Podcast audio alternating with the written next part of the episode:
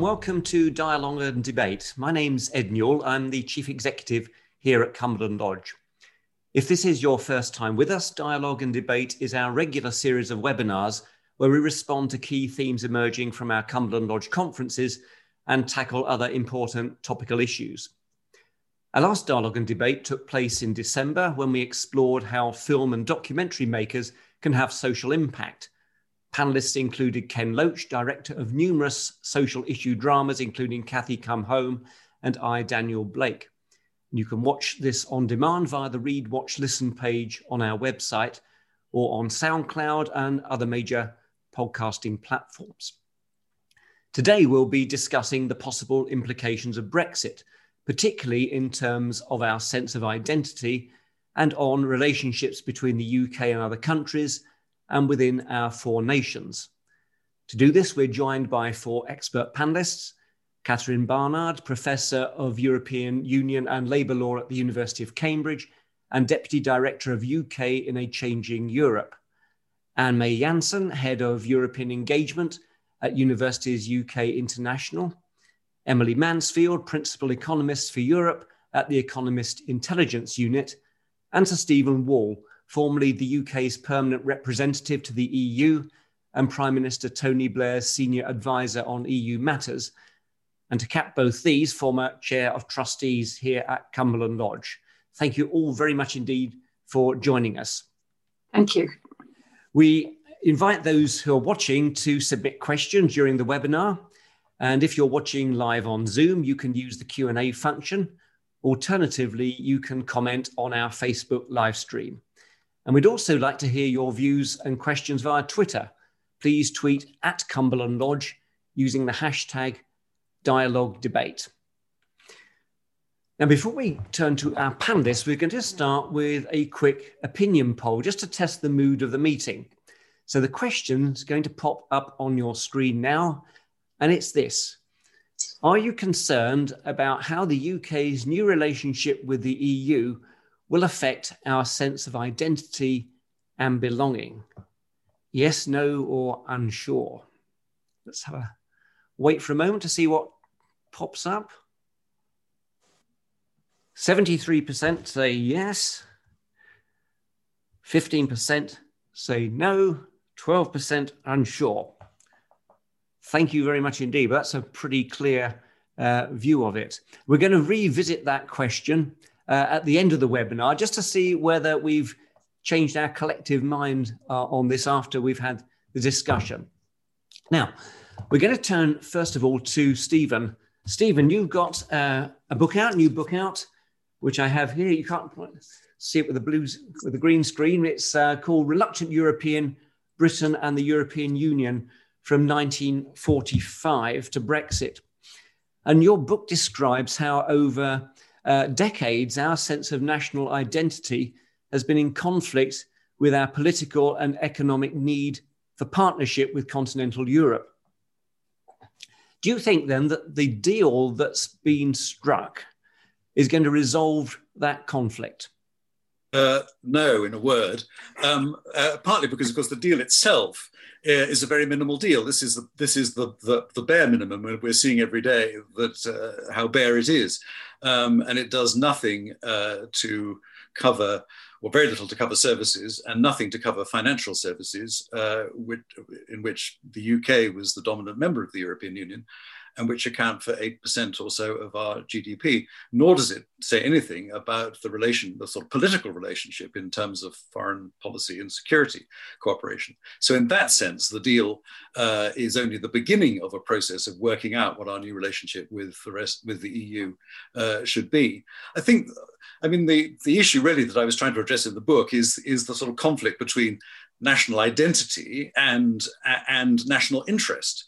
Um, and uh, as I've already suggested, I think uh, our national interest, I think, is going to point us always back towards the European Union for trade reasons and political reasons. We are, we are after all, uh, whatever our differences, they are the rest of the European Union is our biggest trading partner, and uh, we share democratic uh, values, which we try and exercise uh, uh, in the world. So we are going to have to try and get back to a, a, relationship there. The other thing about, about national identity, of course, is it, that in itself is a sort of moving uh, issue. I mean, our national identity now is vastly different from what it was when we when we joined.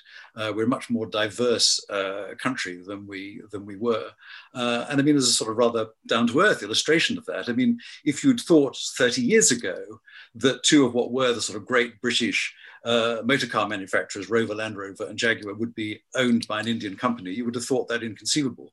But now that's part of the normal pattern of life.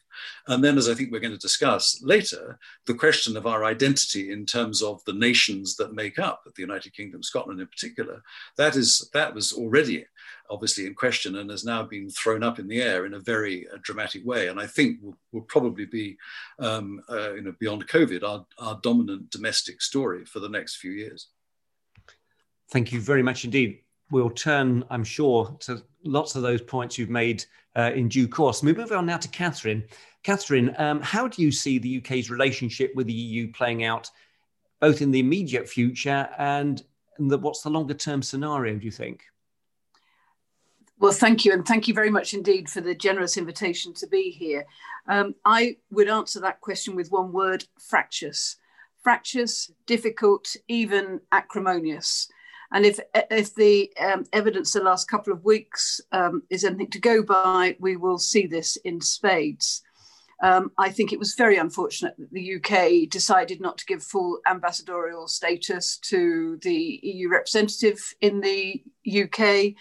Uh, I think it was equally unfortunate that the um, Commission seemed to have almost triggered Article 16, that's the emergency brake provision in the Northern Ireland Protocol, almost unthinkingly. Article 16 is the nuclear weapon which should be used only in extremis, and to handle it with such uh, disregard, I think, is very unfortunate.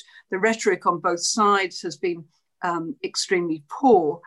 Um, I am minded of the fact that we have essentially um, the case of two parents getting divorced. And once they're divorced, um, they've still got to cooperate because they've got to look after the kids. And yet they carry on sniping at each other in this uh, very unfortunate way. The other thing I would say is it is worth looking um, at some of the work that UK and Changing Europe has done on values. The coalition that Boris Johnson managed to pull together in 2019 to win the election um, was a coalition of values, not a coalition of economics. There's, in fact, very different views amongst that coalition on economics, but where they coalesce is around values. And I think you can fully expect that uh, because Boris Johnson recognizes this, um, when things get difficult, it's good to throw a bit of red meat to this core support, which is anti EU sentiment. Wow. Well, that's going to really get us uh, talking. Moving uh, now on to uh, Emily.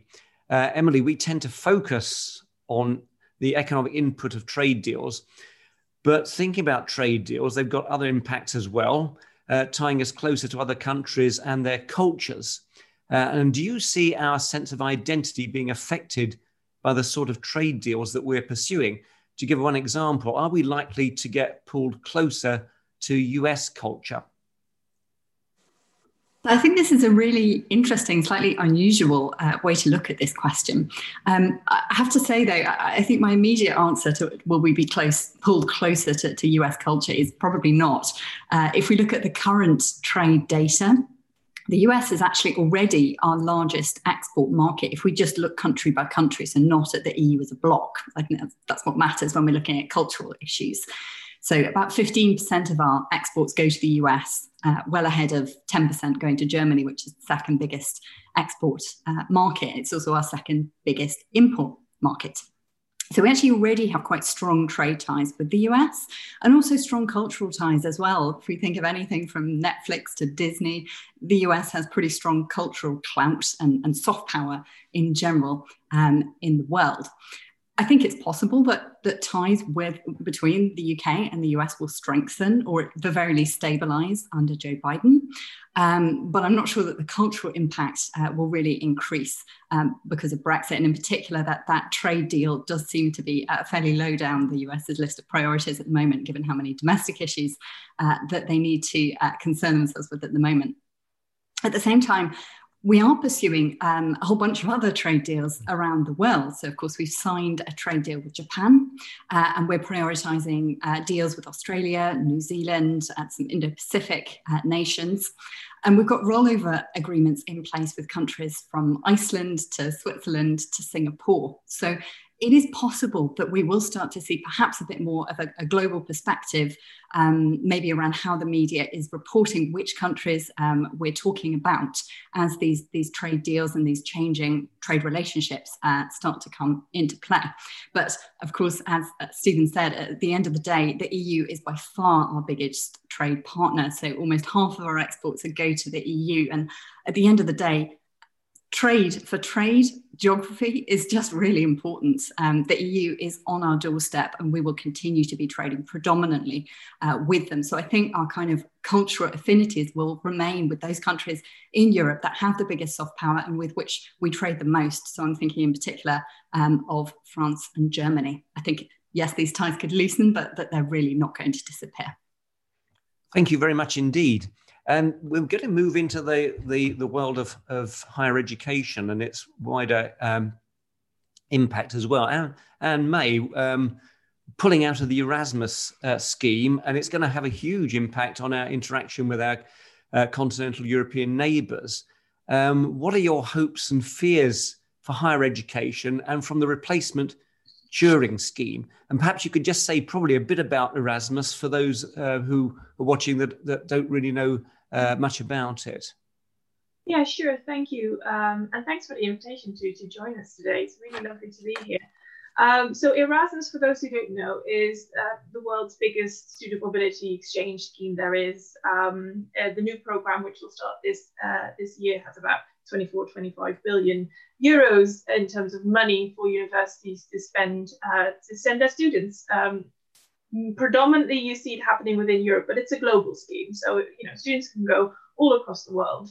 And during the negotiations, the EU and the UK couldn't agree predominantly on the financial settlement. Um, I do think everyone's talking about the UK um, retreating and, and, and, and opting out, while I think, well, it was a negotiation. And um, in the end, it was it just came down to the finances. The, the UK's annual contribution to Erasmus would have been around 600 million a year, and would have gotten around out around 250 to 300. So a gap of at least 300 million a year in the current economic climate with COVID and not really knowing how the Brexit deal would pan out, I think is understandable that a government could make that commitment. Um, that being said, it is very sad still that, of course, and we as a sector are very disappointed that we're not part of Erasmus. Because what Erasmus offered you, I think, indeed, was a lot of universities is this, you know, a fixed framework through which uh, universities operate to their exchanges with students, and not just students, but also staff. And there are other parts of Erasmus that we now no longer have access to, which are strategic partnerships and uh, these are, you know, for some universities, really important sources of collaboration with their European partners. In terms of hopes and fears, um, my hope is that we as a sector can make the Turing scheme work and that it can be a success and that we will get uh, match funding uh, commitments from other governments to send their students to, uh, to the UK and that we get a multi-annual financial commitment from the UK government to really, you know, the commitment to have this scheme for a long period of time. So I'm, I'm hoping that even though we won't have many things that we do have in Erasmus and it's solely based on student exchanges, I'm hoping that at least that part of the sector it will provide us uh, with what the sector needs because you know the and that is where the fear bit comes in as well um, the UK isn't particularly good in sending students abroad. Um, I think we had a goal to double our uh, outward student mobility from six and a half to 13 percent, um, and we're not nearly there. Of course, the pandemic uh, changed things as well. But if you look at Germany, they've got 20 or 25 percent of all students going abroad. So we were already kind of lagging behind, and my fear is that if we don't get match funding in place for students in the EU to come to the UK, uh, mobility is based on reciprocity. So that might influence uh, uh, in a negative way the ability of the Turing scheme to deliver students to go abroad. And also, in a wider sense, talking about cultural diversity and talking about how that impacts the UK. Erasmus is one of the reasons why we have such a diverse campuses uh, in our universities. And one of, you know, students want to come here not just because the UK has has uh, has great institutions, but and not just for the country, but also because our universities are uh, compared to other countries quite international. And it would be a shame to lose that um, and not have as many students come to the UK uh, for their exchanges, which then would also negatively impact the experience of UK students who can experience an international campus that way. So I think, yeah, my hope is that it'll be a success because if it isn't, um, uh, we stand a lot to lose, not just in terms of exchanges, but also in terms of, um, you know, opportunities for our own UK students here in the UK. Thank you very much indeed. I mean, while we're dealing with Erasmus, perhaps we can bring Catherine in here because uh, wearing your university hat on, you're seeing this right up front. Perhaps you, have got any comments on how uh, this decision is uh, is going down in the university sector and what you think the challenges are in the, in the short term and the longer term. Yes, uh, thank you. Cambridge has made a lot of use of the Erasmus programme, um, including in my own faculty, the law faculty. Um, and so it is, of course, with great regret that we have seen it gone. Um, the university is trying to improve its bilateral relationships um, with some success. Um, of course, the university wants to participate in the Turing scheme, but we are somewhat alarmed by the lack of detail. I think we've only seen a press release.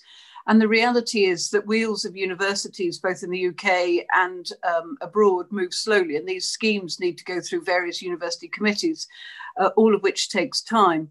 And so um, there's quite a lot of uncertainty for the next cohort of students about exactly what's going to happen to them, particularly important in modern languages, where, of course, a year abroad is an integral part of their degree. Yeah, some big, big challenges there. And uh, maybe part of the Turing thing, you've actually got to crack the code to work out what it's all about. But there we are. We can... we're, good at, we're good at that at Cambridge. Cambridge yeah. um, can I, I'm just picking out on this. We've got a question that's come in straight away on this issue. It says uh, from from AF has asked, with Erasmus no longer an option for exchange, do you expect the importance of city twinning to increase? There we are. That's an interesting question. I don't know. if Anyone wants to have a, a pot shot at that? Well, I, I can I can have the first yeah, go. It, it, may it may. Uh, I think we'll, it'll take some time for any um, effects on that type of relationships to really, you know, um, demonstrate itself in the future. I think it may. I think, um, you know, there is really a, a, a task, not just for the UK government, but, us, but for us as a sector as well, to try and, and keep those relationships with our European partners uh, on the forefront and really um, make sure that with the Turing scheme we can still exchange students and thereby hopefully the way I see the Turing scheme because we only have funding for one year at the moment and as Catherine said there are there are aside from the press release there are no details out there yet. Uh, we know the Department for Education is, pushing, is, is trying to really hard to get more information out. Um, however, the way I see the Turing scheme at the moment, it's a one year, so I see it as a pilot. And I'd really, together with our European partners, and we're already asking them, so as soon as this is launched, tell us what works, tell us what doesn't work, so that we can tweak and, and improve on the scheme. Because I imagine for something that has to be, you know, turned around and, and produced in such a short period of time, there's probably lots to improve. And that's kind of my hope uh, for the years coming that this first year will be a sort of a pilot and a test. And after that, with the sector, not just in the UK, but also with our partners across Europe, we can try and improve that, make it work better for everyone. And I think unless unless government is prepared to put money into local authorities for this purpose, which I think is unlikely, and local authorities being as strapped for cash as they are, that's going to be the biggest inhibition, I would have thought. Thank you.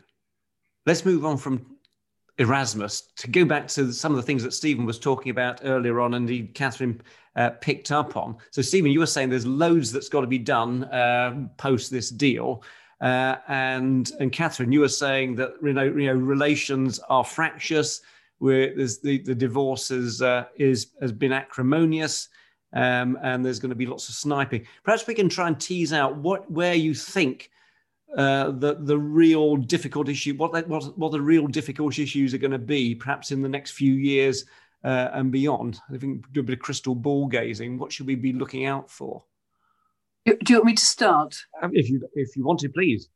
So I mean, I think we're seeing this uh, today, it, it, literally today, with um, Michael Gove um, finally acknowledging that the issues that being experienced on the Irish border, the GB uh, Northern Ireland border, are not teething troubles, um, that they are systemic. Now, that's my word, not his. Um, uh, the Prime Minister said, oh, these are only teething troubles. But actually, what we have seen is that the Pandora's box has been opened. And it's been opened because um, this is the essence of a free trade agreement bolted onto special arrangements for Northern Ireland, which the Prime Minister agreed in the withdrawal agreement in 2019. And the point is that, um, in respect to Northern Ireland in particular, uh, there are two places where a border could be north south, um, which is unacceptable because of the Good Friday Agreement, which only leaves one other place, which is east west. And east west essentially means a border down the Irish Sea. Why do you need a border there? Because um, there is concern about uh, the UK um, de aligning i.e., not complying with EU rules on SPS sanitary and phytosanitary issues. And therefore, goods which go from GB into Northern Ireland um, end up in the south. And so, therefore, there needs to be checks on those goods. We know that uh, currently the border control posts at Larne have been suspended uh, because of threats um, to the staff operating those borders, because borders in Northern Ireland are inherently sensitive. And of course, uh, the DUP, the Democratic Unionist Party, and its supporters uh, never wanted a border down the Irish Sea because um, they say that Northern Ireland is part of the United Kingdom, which of course it is. But the, this was the inevitable consequence of um, a Brexit vote and uh, a Brexit vote combined with a very hard Brexit, which is based on a free trade agreement, not as Theresa May wanted, um, the United Kingdom as a whole staying in a customs union. So we're already seeing that volatility um, on the border and those who want to cause trouble using it as an opportunity, not helped, of course, by the very clumsy handling of the Article 16 um, issue by the Commission last week. Thank you very much, Stephen. I, mean, I guess this is your, probably your territory as well. Yeah, well, I think that I mean I agree with everything that uh, that, that, that Catherine's said. I mean, the thing is that uh, even within the European Union, I mean, the member states of the European Union were always very competitive with each other. I mean, I, I spent 20 years dealing and working in the European Union, and I always used to say, you know, if we were all nice people, we wouldn't need the European uh, Union. And it's partly it's a set of rules designed to constrain national ambitions getting out of hand. That was the whole reason why it was founded after, you know, in, the, in the years after World War II. So what you will see, I think, is, is the countries of the European Union seeking to exercise competitive advantage vis-a-vis the UK, not surprisingly. And the big biggest, one of the biggest areas where they will seek to do that is in is in the services sector and the financial services sector, uh, where we had a trade surplus. I mean, this this trade deal was in the interests of our partners because it's it's about trade in goods where they have a big trade surplus. Of course, it was in their interest. It's not in their interest to do a, a good deal with us on financial uh, services. So that in itself is going to be uh, is going to be very uh, very fraught. And of course, the other factor is that the European Union will continue to make uh, laws and set standards. It is it is one of the world's, if not the world's biggest setter of, of, of standards. And digital standards, digital, for example, is going to be is the is the area is the big sort of growth area at the uh, at the moment. And again, they will they will be setting the standards without us having any input, except as lobbyists. We have no seat at the table, no no commissioner, no place in the European Parliament uh, anymore. So in all those areas, we will be we will be we will be sort of fighting a rearguard action to try and protect our interests. We have no natural vehicle for uh, for advancing advancing them. That's going to be the biggest uh, the biggest difficulty. I mean, on the other side of the coin, I mean, if we sat back and looked at the world, you know, the, the problems that face the uh, the, the, world, um, and in particular, you know, a new administration in the United States, how do we, as as what used to be called the West, manage our relationships with Russia uh, and China? These are absolute areas where we in the European Union and the United States need to have coherent common policies. Now, we've made it much more difficult to achieve that, but the, the, the need for it is, it seems to be absolutely critical. With that in mind, we've had a question in um, from John Poole, and perhaps we can uh, pick that up now.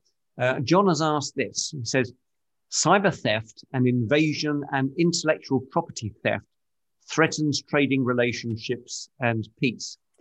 What steps should the UK take to use its influence with other countries to dissuade Russia and China from committing these proven offences? And in particular, should we be urging the EU to join these efforts, despite their important trading relationships with the offenders? So perhaps um, various panelists might want to comment on that from their different angles. Perhaps, Stephen, do you want to kick off with yeah, well, I mean, I think it's yeah. I mean, I, I absolutely agree with the thought behind John's uh, question. Uh, I mean, it, it is it is uh, it is crucial, and the EU. I mean, it's not as if the EU kind of ne- neglect these issues, uh, um, and there has to be. I mean, if you're, if, we're, if you're going to, I mean, we're not going to completely reset the balance of our relationship with China, for example. We're not going to suddenly, within the European uh, Union, let alone the UK, uh, have a vastly improved manufacturing capacity, but we do we could we can only be effective vis-a-vis China if we do if we do try and work out what the boundaries of behavior are, which we expect the Chinese to conform to, and are prepared to take some action uh, against China if they don't conform with that. I mean, I'm thinking about the Uyghurs, for example, um, in China, and the same applies to the same applies to uh, uh, to Russia. Now, the uh, you know, the EU will will formulate its own policies, and there will there, there, will be divisions there. I mean, if you look at Russia, for example, Germany's interest in a close relationship with, with Russia because of energy dependency is a controversial question. So the EU may find it may find it difficult to come to uh, coherent and effective uh, policies on that.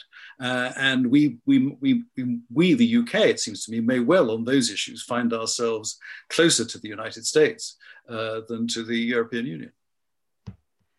Anyone else like to, to come in on this one? I think I, this I, is a really, I think this is a very interesting issue. The, um, the the problem that is brewing between how the UK and the EU relate to China, given the stance of the US um, and the new US administration, as well as the previous US administration. Um, and I think that that we are going to find ourselves in a position where we do have to try and balance interests, economic interests, and also diplomatic interests. Um, and of course, cyber theft, IP theft, all of the kind of digital privacy issues that the EU is grappling with at, at the moment are clearly things that, that need to be priorities at the moment. And, and I think the UK is going to and will need to um, cooperate either with the EU or with the US um, as seems appropriate um, on these issues. But I think this is this is an issue that, that everyone is grappling with at the moment, not just the UK. And if there's tension between EU and US, where do we uh, where do you reckon we go? I think ultimately, um, I mean, obviously, we have very deep historical, political, diplomatic, security, defense ties with the US. Um, so these are important on a political level. Um, our economic ties with China are significant, but they're not as significant as they are for some countries in the EU, um, like Germany, for instance. Um, so I think we, we are going to be striking a balance, but, but perhaps I would err uh, slightly more in the US direction. I agree. I agree with that. I think you know the domestic, the domestic, the domestic political imperative always pushes prime ministers towards the towards the US. It is it is a popular it is a popular thing to be seen to be. And the fact that we had this ridiculous race for who's going to be the first person to take a phone call from the new president shows how important it is in terms of our domestic political positioning, and that's going, that's not going to change. It's going to get more so. I think. Let's turn uh, a bit more into d- domestic issues, internal domestic issues. And Kevin uh, Layden has asked this question said, What unique value will England offer not available elsewhere in 10 years and more? So, something very specific about England. What would England, uh, uh, what unique value will England offer not available elsewhere in 10 years and more? I think um, I would start by saying I hope England has got more to offer than being um, a historic relic. Um, and I hope that uh, there are three things that I think England, but I, I also know that colleagues in Scotland and Wales would um, say that they've got this too. Um, they would say um, science, particular in, particular nanotechnology, uh, biosciences, and of course we have shown that we can lead the way in this. Look at the um, vaccine. Um, I think um, also England, but also Scotland and Wales have got a great deal to offer in respect of cultural issues. Um, but culture is dependent on um, easy movement of people. And of course, that brings us back to the issues um, of the trade deal. And of course, finally, um, we are um, world leading in respect of education. And um, I'm sure my fellow panelists would like to comment more on that. And so, again, we can offer opportunities there. Um, but then I would also say that Scotland and Wales have similar advantages. Um, uh, and of course, uh, Northern Ireland has an outstandingly good university too. Um, but I think the more fundamental problem is I notice the question that focuses on England. Um, but of course, uh, this raises the issue then um, how do we stay together as a union? And how do we stay together as a union when one quarter of the union is disproportionate in terms of the size? And how do we actually develop some sort of structure which reflects the fact that Scotland, Wales, and Northern Ireland have also got an interest in what's coming out of Westminster when Westminster MPs um, can outvote all of their, their, their neighbours in those matters. Well, let's pick, let's actually pick up a, um, a question that followed on from, from Kevin's um, from an anonymous attendee who said this Kevin's question, focusing on England rather than Britain, flags an interesting point, as it was primarily England that voted to leave. What are the panel's view around the English presumption and the strength of the union? Are we in danger of the entire union collapsing? Would a devolved English government help? There we are.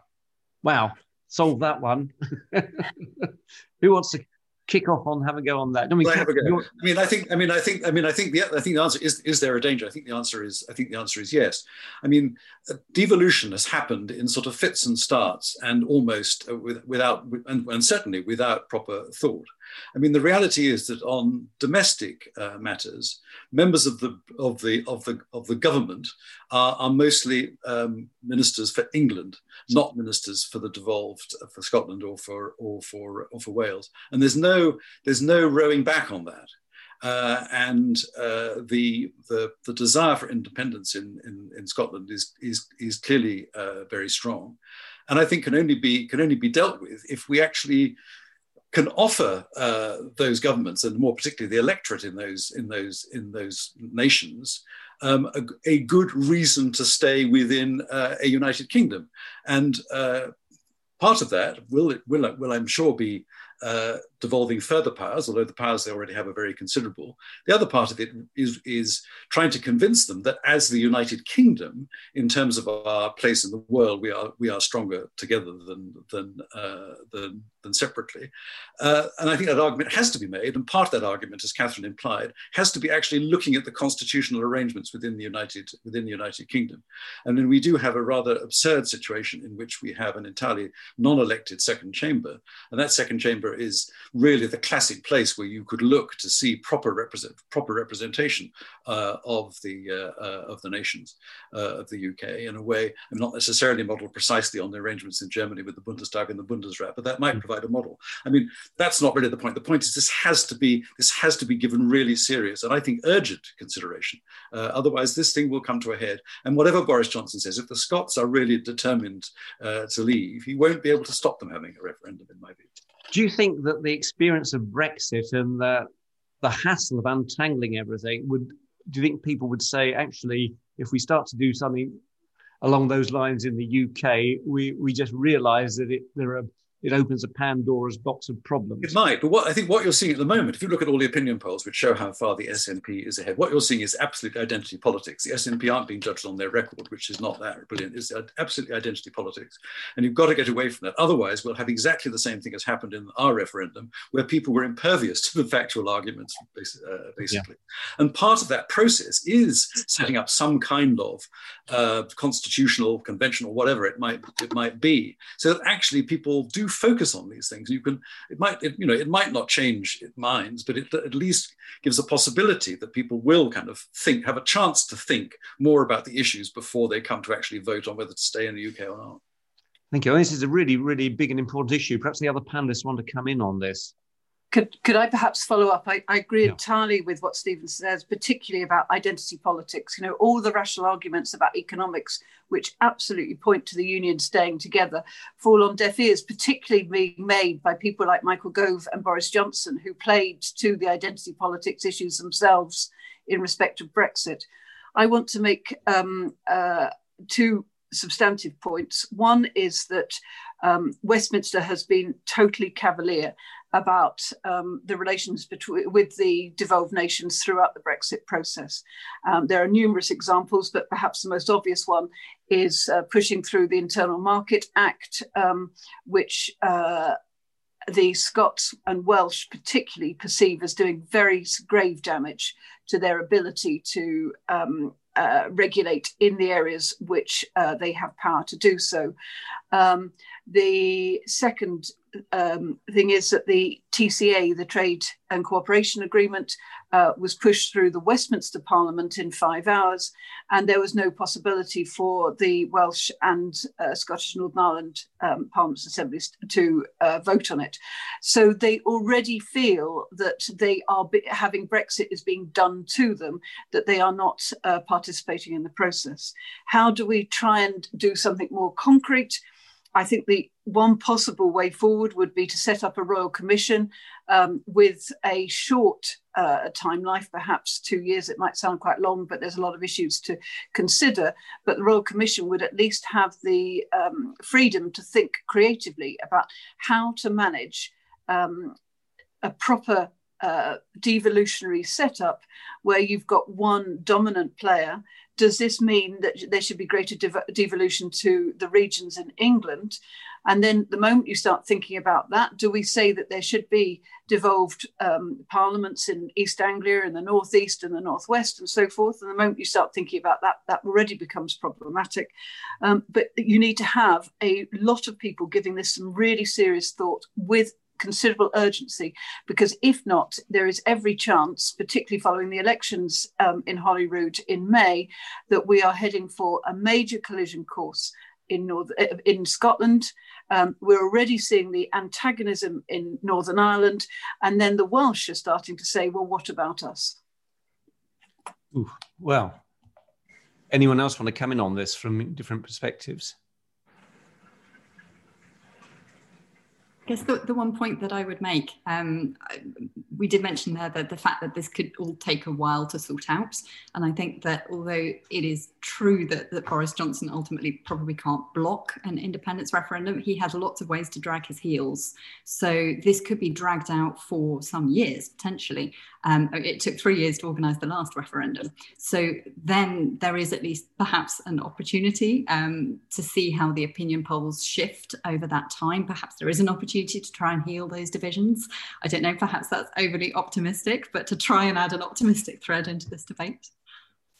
And Anne May, you might have a perspective on, on the UK. Just be interested to what you how you perceive it all.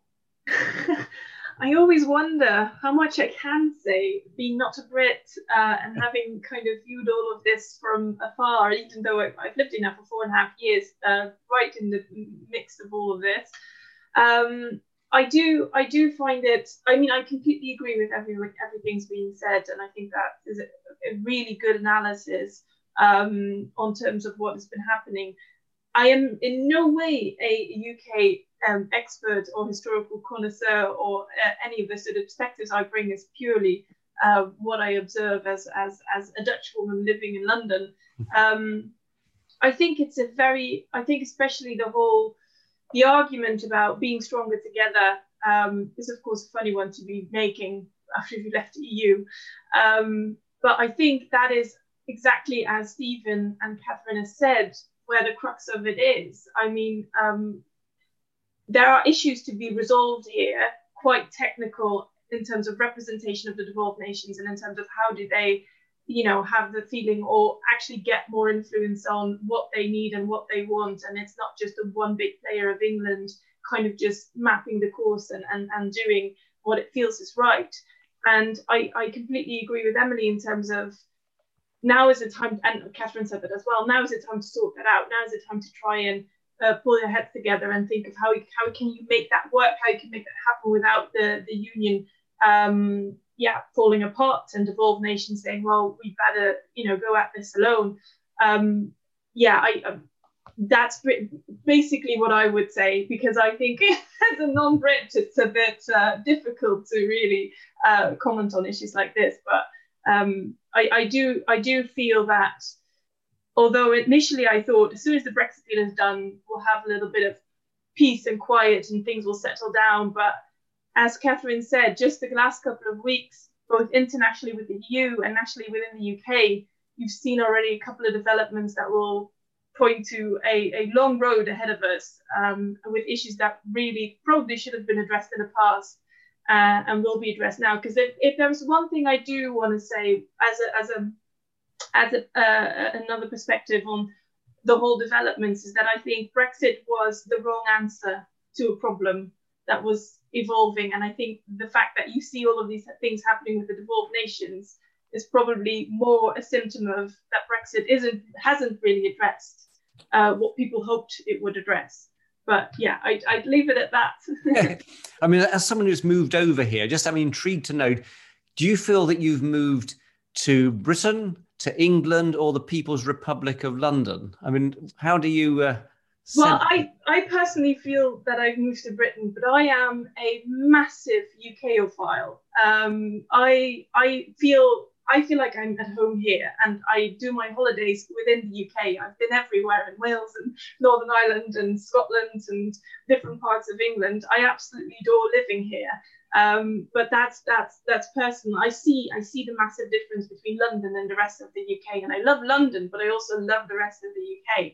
Um, but I do, I've never, as before moving here, I never really appreciated the tension and the difficulties between the devolved nations. When you're not in the UK, you don't see that. And especially if it's not your, you know, your, your daily bread and butter to get involved with these things. Um, I, I, am more attuned to that now. I, did, I really didn't realize when, that when I moved here. Um, but I personally, but that's just because I love the UK so much, really feel that I live in the UK but I can imagine that there are people who view that differently. Thank you. We've, we've been doing a bit of horizon scanning and saying that, that, that what's coming up on the agenda is going to be something really significant concerning the, the four nations. I'm just wondering whether the panel might just think about okay, what lessons have we learnt from the whole EU referendum issue and uh, and the process of Brexit, if we're now going to be focusing on some really tricky internal UK issues, what are what are the what are the lessons we can learn out of that process? What are the things we should be pushing to do? What are the things we should be avoiding to do?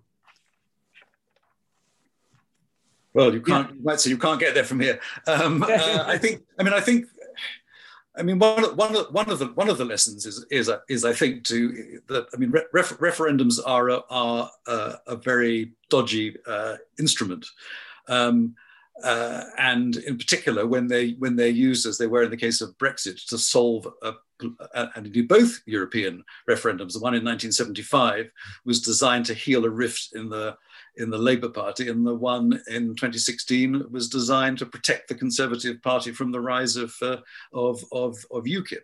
So that's one, one, one lesson, I think, is, is by and large, try and avoid them if you if you possibly can. Scotland is presents a, a different a different set of of of, uh, of issues, and I'm not really arguing you could, that you can avoid it, uh, but that when it happens, you should at least try and change the the, the, the climate of debate, as it were, in in uh, uh in in which in which it happens. Hmm. Um, I think that um, you know we we we what we we have lacked really, and it's understandable, is a is a kind of breadth of debate uh, in our country about Uh, our, you know, our position in the, in, in the world and a, and a long-term failure on the part of government during our membership of the European Union actually to tell people in Britain what the benefits of membership were. It was always presented as we would be worse off if we were out for the following reasons, uh, which was a negative argument rather than rather than a positive argument. Uh, and uh, when, you, when you come to the future of the United Kingdom, making the positive arguments uh, for why we should stick together seem to me very, very important indeed. I mean, just going down uh, sort of uh, trying to get people involved in discussion. Do you think a, citizens' assembly approach is is a good one? Well, it might be. I mean, we're perhaps not quite as geared to that in the way that the the the the the, the, the, the French are. Whether whether whether the whether there would be the interest, I think, is is uh, is a, is a is a is a question. Can I just add on citizens' assemblies? Actually, I've participated in one um, UK and Changing Europe, uh, working with the Constitution Unit in UCL, uh, did a, a, citizens' assembly, a properly set up citizens' assembly with a perfectly demographically balanced uh, group of people over a long weekend um, up in Manchester, and had people like me coming on and just talking about um, the, what Brexit might mean and what alternative trade relationships might be. And what was striking about it is at the very end of the um, pretty intensive uh, weekend, where everyone participated really with enthusiasm um, was that they went for a much softer form of Brexit. What they wanted was something sort of EEA, like European Economic Area, like light, um, even with some form of free movement of persons.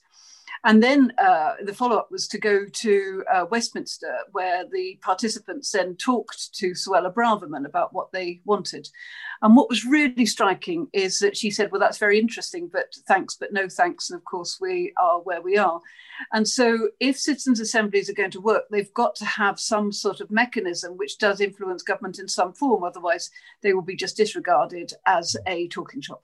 But do you think that they have at least potential to sort of dilute the identity politics dimension of discussions and try and, and ramp up the, the rational uh, argument dimension? I mean, what really did strike me, um, having lived with these um, the participants for that long weekend, is just how seriously they took the, the, their task. That there was no grandstanding, even though um, the majority to reflect the de- demographics were Leave voters. There was no grandstanding, and there was a real desire to try to come together. And I think this touches upon a much broader issue um, about uh, the divisions in the United Kingdom. Again, there is some of the research that we've been doing shows that actually identity politics is very much alive and kicking. And my political science colleagues tell me that, in fact, many more people in this country still identify on the Leave Remain axis than they do on Labour Conservative um, divide. And the country, John, John um, uh, my, my uh, colleague at Strathclyde um, is absolutely adamant that um, the country is still split down the middle um, over leave remain, we are still pretty much at 50 50. Now, okay, some of the polls show a slight favouring of um, remain now, but the bottom line is it's still hovering around that 50 50 mark. Thank you. Um, um, and May, you wanted to come in on this one as well. Yeah, and, and just to follow up on the last bit, because it links in nicely to what Catherine just said, I think personally, I always viewed it a loss of an opportunity, a missed opportunity when the referendum happened and the, the call was so close that the government then didn't say, we need to see why this is the case. What are the underlying reasons that we have this division and that we came to such a high percentage of people saying, yes, we want to leave?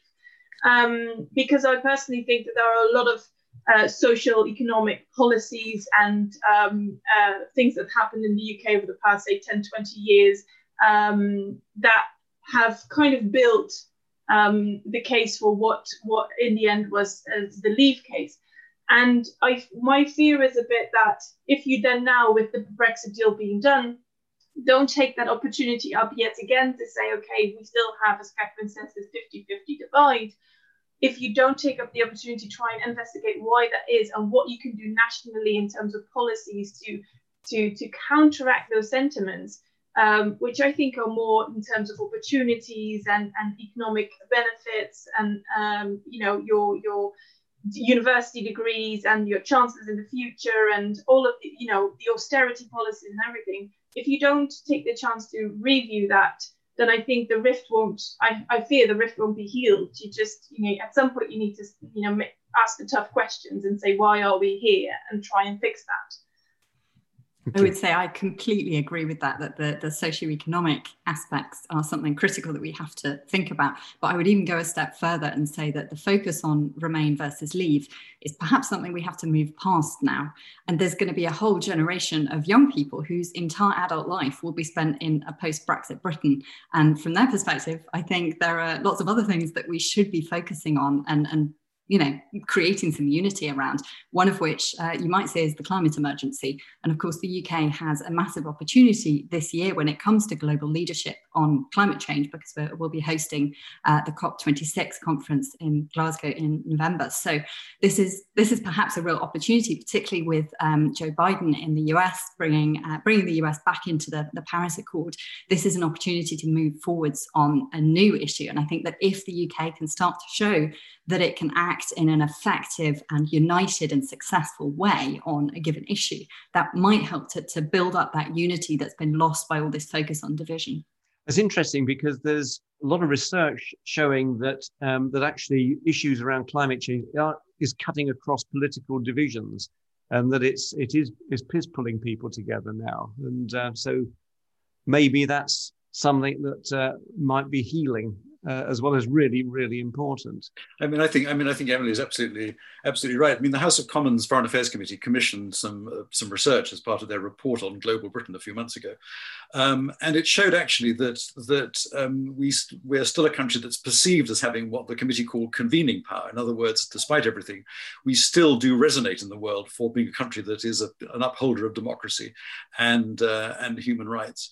And uh, I, I, agree with Emily. If you if you if you if you have a compelling a compelling uh, message, which is a sort of existential uh, message, and you can pursue it you know, with with with consistency and imagination, and so far this government seemed to show that they have that. That that is that's that's a quite a powerful factor uh, in still keeping you relevant and open, opening doors in other countries. Thank you. Let's just move. Um, we're, we're, running out of time, but I just want to pick up a question here because it t- teases out something that we were saying uh, earlier on, which I think is really important. And the question comes from Mark Wainwright and says, Isn't the stronger together argument very weak, especially in Scotland and Northern Ireland, when the alternative would probably involve rejoining the much larger union of the EU? So it's how, do, how does one tackle that tension? who does one team up with? Well, I think for, I think I think this is one of, this is one of the issues for uh, uh, for uh, for Scotland, and obviously, you know, the fact that they were they were partly persuaded to to vote to stay in in 2014 because that was the way of staying in the European uh, Union gives strength now, obviously, to the alternative uh, alternative uh, argument. But the issue for for Scotland, again, if you can focus on the kind of realities, is okay. I think they, they, they would self-evidently qualify for membership, but that membership would include membership of the of the eurozone. They would take with them into independence a large amount of, uh, uh, uh, of debt. And at the end of the day, um, small countries in the European Union, uh, of which Scotland would be one, have to fight for their voice to be heard. It is it is still a European Union dominated by the big by the big countries, and I think that after the initial euphoria, Scotland would find actually getting getting their influence felt, heard, and felt would be quite difficult. Anyone else want to pick up on that one? That's a really important point. Um, I, I, absolutely. Well, I agree with what Stephen's just said. The counter argument is, of course, that Scotland uh, voted uh, leave in 2016. Um, uh, sorry, says again, Scotland voted Remain in 2016, uh, as did uh, Northern Ireland. It was only Wales that voted to leave, and of course, England voted to leave. Um, and of course, the counter argument is that uh, Scotland's voice, if, if Scotland perceives its voice is not being heard by Westminster, um, the, it, it, could join the EU, and it, the argument is its voice would be amplified um, in a bigger union. Um, and of course, what we've also seen throughout this process is that uh, the EU is um, sensitive to the issue that it doesn't protect smaller members, and so spends a lot of time devoting resource on smaller members. Look at the resource it's devoted to Ireland and indeed even Northern Ireland, uh, leaving aside the uh, um, Article 16 um, mess up last week. And so you can see a narrative that the Scottish Government could run that we would be um, more influential, more powerful, and crucially for Scotland, which has a significant financial services sector, they would be able to take advantage of passporting. Um, which they have currently lost um, through um, being part of the United Kingdom post Brexit. We are running rapidly out of time. We could run and run on that particular question, but I think let's let's um, just return now to um, our poll. So let's just go to back to that question. So, having heard this discussion, the question is: Are you concerned about how the UK's new relationship with the EU will affect our sense of identity and belonging? Yes, no, unsure. Let's see how we've panned out. Uh, it's like election night, waiting for the. ah, so we've gone up to 78, 16, and 6. So actually, that's very interesting. So the um, yes has increased slightly from 73% to 78. Uh, no has actually increased by 1% from 15 to 16, and unsure has halved from uh, 12% to 6. So it's this discussion's clearly helped people clarify their their views, but it's still uh, predominantly around uh, the answer being yes. Um, so that's an interesting uh, response. Um, we need to wrap up, but it's an opportunity for any of the panelists. If there's a final message that you want to, to send out, uh, this is your moment. Perhaps you'd just like to, one reflection, perhaps you could start with Catherine. Um, my reflection is that we are in for a very bumpy ride, both um, internally and externally. Um, at the very time when we actually need um, some calm heads and actually we need to be boring for a bit. I mean that um, because, uh, in fact, we actually need to have a very boring relationship with the EU for the next two or three years as we work our way through all of these committees, which the TCA sets up, the Trade and Cooperation Agreement sets up, um, so that we can smooth out some of these difficulties in a much less febrile atmosphere. The trouble is, all of the politics point to um, high stakes, high drama, and not boringness. Yeah, Stephen. Well, I just, I mean, I was very struck by Emily's point. You know, the baton, the baton will pass, and should, in my view, should pass as soon as possible to a new to a new generation. And there will be there will be people for whom very quickly uh, this this old argument uh, disappears, and they they they will need to think about how Britain, uh, as uh, still a significant but nonetheless in global terms a relatively small country, uh, can actually advance its interests. Thank you, Emily. Yeah, so I would say, yeah, a, a, couple of opportunities this year, one being the G7 presidency and the other being COP26. These are things that we can focus on to try and unite our country again. And that really has to be the priority uh, at this point, but also to, to not despair that our, our, relationship with the EU is not going to dissolve completely. We do have very straight, strong trade links, um, and those cultural ties won't disappear completely overnight. And May, yeah, I agree with what Emily just said. We've already got our European partners reaching out to us saying, how do we make sure we, you know, continue to exchange and continue to work with each other, also on the research side. But I think there is a couple of years coming that where we just have to work really hard to um, do what we previously done naturally through the EU and where we previously might have just thought, oh, you know, just take things for granted. Now all of a sudden we have to work hard to make them work. Um, yeah, and I think that's something that the coming years will will have to do. Um, not just our sector, I would imagine, many more sectors as well. Thank you very much indeed, and thank everyone for joining us today. Um, if you'd like to get alerts about forthcoming webinars, you can sign up on the Keep in Touch page of our website or simply email us at inquiries at cumberlandlodge.ac.uk. And a reminder that dialogue and debate normally takes place at 11 a.m. on the first Wednesday of each month. Also, we're currently running three additional webinars in the lead up to our 2021 police conference. And we've got a fascinating range of speakers from policing and wider society who are exploring criminal justice approaches to addressing historical wrongs, uh, issues around, say, child abuse, events such as the Hillsborough disaster, etc. Really difficult territory, but also really important issues. If you're interested, please visit the What's On page of our website to find out more. And just before I say goodbye, I'd like to highlight that, like all charities, Cumberland Lodge is facing difficult times. And if you'd like to support our work, we'd be grateful if you consider making a small donation. And you can do so online via our Just Giving page. And we'll put up the link uh, to that immediately after the webinar. Thank you again to all our wonderful guests, to Catherine and May, Emily and Stephen. And thank you all for joining us. Goodbye. Thank you.